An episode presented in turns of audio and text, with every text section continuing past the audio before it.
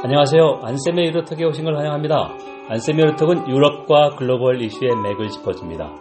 유럽과 세계 그리고 우리를 되돌아봅니다. 일주일에 한 번씩 여러분을 찾아갑니다. 벌써 이제 4월 중순입니다. 국내 청취자 여러분 반갑습니다. 이제 봄이 무르익었습니다. 제가 있는 폴란드 크라쿠프도 어, 사방에 실록이 좀 피, 어, 돋아나기 시작했고 어, 꽃이 좀 많습니다. 어, 이국 땅에서 개나리와 진달래를 보아하니까 상당히 반가웠습니다. 뭐 벚꽃도 좀 봤고요. 어, 산책하기 상당히 좋습니다. 어, 청취자 여러분도 건강관리 잘 하셔서 봄을 즐기시기 바랍니다. 오늘은 유로톡 119회입니다. 제목은 순회 의장국 루마니아와 유럽연합 이후와의 갈등이다. 좀 더 구체적으로 말씀드리면 유럽 검찰청이 발족되는데 초대 청장 후보로 어, 추천된 자국 국민을 기소한 루마니아입니다. 상당히 이제 갈등이 깊은 건데요. 어, 그걸 한번 좀 어, 심층적으로 분석해 보겠습니다. 먼저 유럽의 주요 이슈입니다. 영국의 EU 탈때 브렉시트가 거의 블랙홀처럼 영국은 말할 것도 없고 유럽연합도 어, 거기에 휘말려 들어서는 안 되는데 계속해서 어, 이 일에 몰두할 수밖에 없습니다. 이제 브렉시트 소식을 한번 어, 정리하겠습니다. 4월 10 수요일 날 그러니까 유로, 유로톡이 업로드되는 다음 날이죠. 어, 브뤼셀에서 특별 유럽 이사회가 열립니다. 그러니까 영국을 포함한 28개 회원국 수반들의 정상회담인데요. 보통 1년에 4번 열리는데 브렉시트 때문에 소집된 특별 유럽 이사회입니다.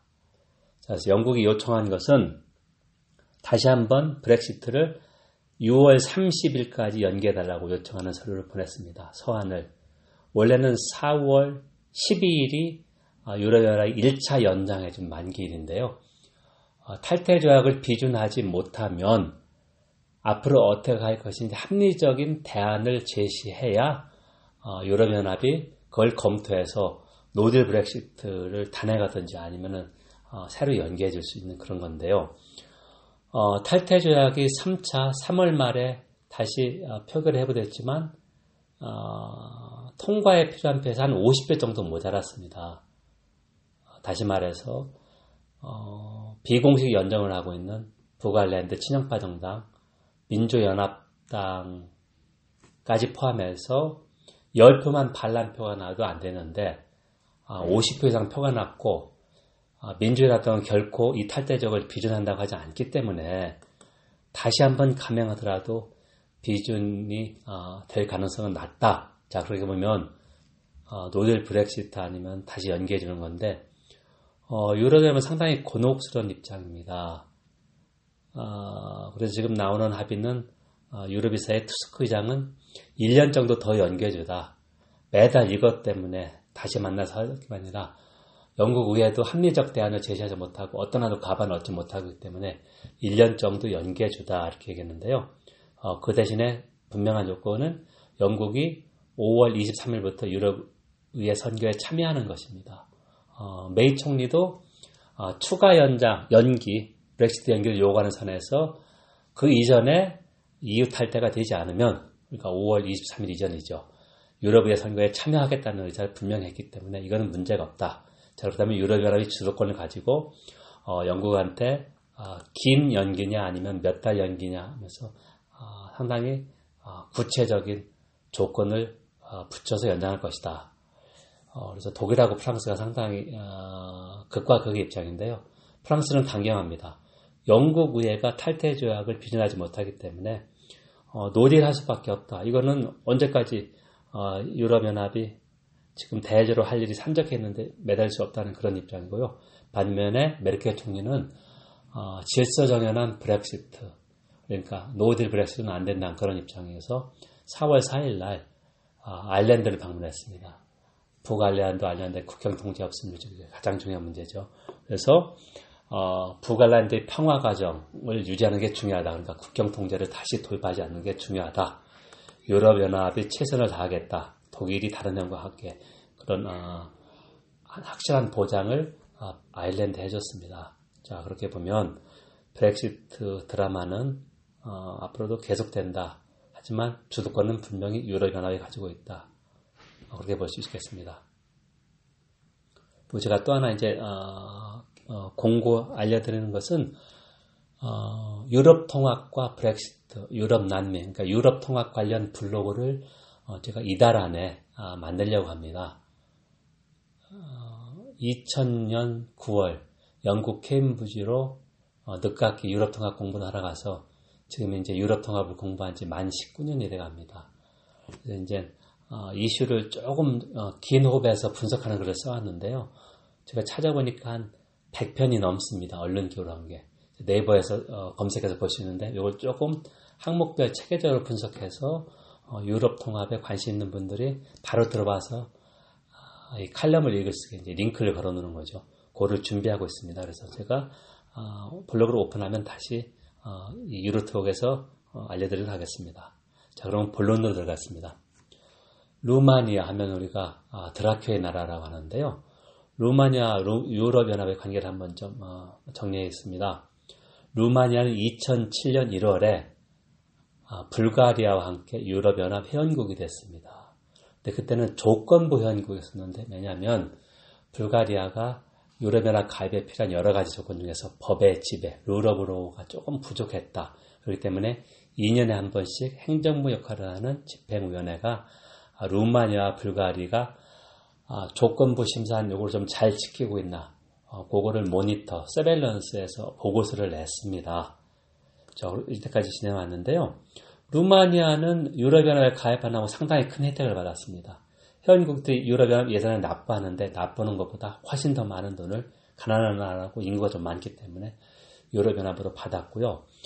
어, 자유이동이기 때문에 루마니아 시민들이 아무런 비자나 그런 제한이 없이 다른 EU 회원국으로 이동해서 일할 수 있습니다. 그래서 영국의 한 50만 명 정도가 아, 농사나 그런 어떤 면에 3D 직종에 종사하고요. 독일에도 꽤 많이 진출해 있습니다. 자, 그래서 루마니아는 유럽연합의 아, 가장 큰 특혜를 받은 회원국이 하나입니다. 자, 그러면 2019년 상반기 6개월 동안 루마니아가 순회 의장국입니다. 순회 의장국은 상당히 아, 명예스러운 일인데요. EU 회원국이 된 다음에 처음으로 순회 의장국이 됐습니다. 그래서 의장국 역할은 어, 강요 이사의 장관들 모임이죠. 그 다음에 어, 도널드 투스크 유럽 이사의 순회 의장과 함께 아, 수반들 모임인 유럽 이사의 그 회의를 진행하고 어젠다, 의제를 기, 어, 기존에 진행하던 의제는 더 진행시켜야 되고 본인 어, 본국이 그러니까 자국이 관심 있는 의제는 상정해서 곡을 진행시키는 게 업무인데요. 어, 루마니아는 올 1월 초부터 집행원이나 갈등이 커졌습니다. 문제가 법의 지배, 아, 그러니까 사법부 권한 독립이 조금 미흡하다 그런 거 있었는데 가장 아, 갈등이 컸던 문제가 어, 제가 이번 제목에서 지시한 유럽 검찰청 발족 그리고 초대청장 후보가 루마니아 어, 여자 검사인데 그 검사를 루마니아 정부가 부패 혐의로 기소합니다.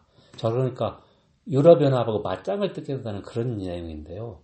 과연 어떤 문제가 있는가, 요거를 한번 좀, 어, 해봐야 보겠습니다. 먼저 유럽 검찰청, European Public Prosecutors Office, EPPO입니다.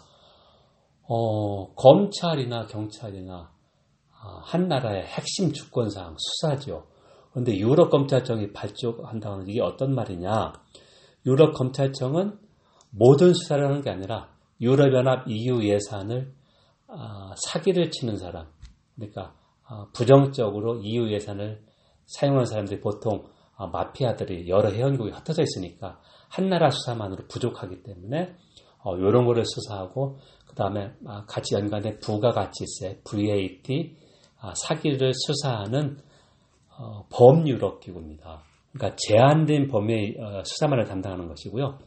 2017년 11월에 어, 관련 규정 조약이 발효돼서 2018년 하반기부터 어, 초대 청장 후보를 공모해서 강요 이사회에서는 프랑스인 검사를 초대 청장 후보로 제안했습니다. 하지만 유럽의회가 강요 이사회와 함께 입법기구가 3명의 후보 중에서 아니다. 루마니아 반부패 청장을 역으면서 혁혁한 경우를 세운 여성 후보를 1순위로 올렸습니다. 자, 그래서 두 기관의 갈등이 상당히 불거졌는데요. 어, 유럽에는 절대 양보하지 않습니다. 자, 이렇게 됐습니다.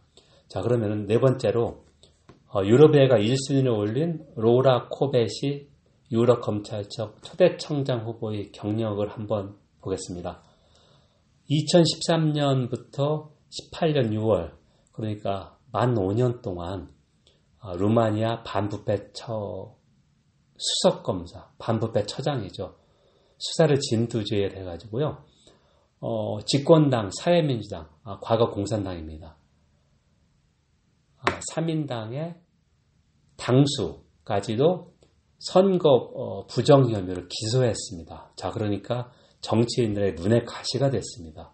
그래서 몇 년 전에 다 해명된 건 가지고 어, 공금 횡령, 무슨 사기 혐의로 루마니아가 계속 어, 이 코베시 후보를 초대 청장 후보를 물고 늘어지고 있습니다.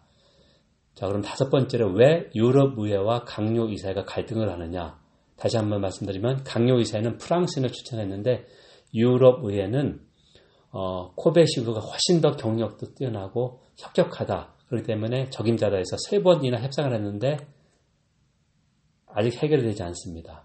그래서 강요 이사회가 원하는 것은 어, 초대 청장이기 때문에 이 기구를 어, 설립해서 조직을 이렇게 어, 기반을 닦을 사람은 원하지 어, 코베스 같이 처음에 아주 정력적으로 일을 해서 유럽 검찰청이 권한을 확대할 그런 사람은 원하지 않습니다. 자, 왜냐하면 회원국이 유럽연합 예산 부정 사용한 거 알면서도 그동안은 넘어가는 있었다. 왜냐하면 그 예산을 부정 사용한 것이 밝혀지면 회원국이 대신 변상을 해야 됩니다. 자, 그렇게 되면 어, 가난한 이후 회원국일수록 유럽연합 예산으로부터 낸 것보다 두 배 이상을 지원을 받는데 그 돈을 다시 변상하는 것은 예산으로 메꾼다는 거니까 싫어할 수밖에 없죠. 자, 그렇다면 회원국들은 어, 유럽 검찰청의 권한이 확대를 원하지 않습니다. 반면에 유럽 의회는 어, 의회 하는 일이 가장 중요한 일이 하나가 예산 심사권이죠. 그러니까 자기를 도와줄 수 있는 유럽 검찰청의 권한 확대를 원하기 때문에 어, 코베시 후보를 1순위에 올리고 절대 양보하지 않겠다 이렇게 보고 있습니다. 그러니까 강요이사에는 루마니아 회원국 어, 자기들의 집단 이기주도 있고 어, 회원국이 루마니아 신기를 거두지 않겠다 어, 그런 게 좀 많이 달려 있는 것입니다. 어, 앞으로 이 문제가 쉽사리 해결될 것 같지는 않다. 올해 안에 어, 초대 청장이 어, 임명이 돼서 각 회원국에서 어, 검사들 파견도 받고 또 각 회원국의 유럽 검찰청하고 직접 접촉해서 업무를 하는 검사가 지정됩니다. 그래서 이제 유럽 통화에 상당히 많이 진전된다고 볼 수 있죠. 경찰하고 검찰도 유로폴은 인터폴과 같이 회원국 경찰들의 협력기구입니다.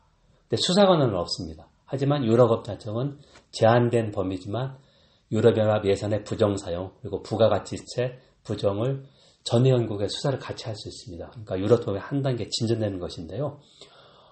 어, 브렉시트에 가라서 이런 문제가 뭐 국내에는 거의 보도가 안 되는데 어, 제가 볼 때는 유럽 통합 발전 과정에서 의미가 있다. 그렇기 때문에 앞으로 어, 어떻게 결론이 날지 그런 걸 좀 계속해서 전달해 드리도록 하겠습니다. 여러분 지금까지 안쌤의 유로톡을 청취했습니다. 안쌤의 유로톡은 유럽과 글로벌 이슈의 맥을 짚어줍니다. 유럽과 세계 그리고 우리를 대도합니다. 일주일에 한 번씩 여러분을 찾아갑니다. 오늘은 어, 국내 언론에 거의 보도되지 않았습니다. 유럽 검찰청 발족과 초대 청장 후보로 유럽의회가 1순위를 올린 루마니아 어, 반부패 처장, 전 부패 처장 로라 코베시를 왜 루마니아가 어, 부패 혐의를 기소했는지 상당히 유만해 볼 때는 어, 명예스러운 일인데 좀 심층적으로 해보겠습니다. 경청해 주셔서 감사합니다. 다음 주에 뵙겠습니다. 감사합니다.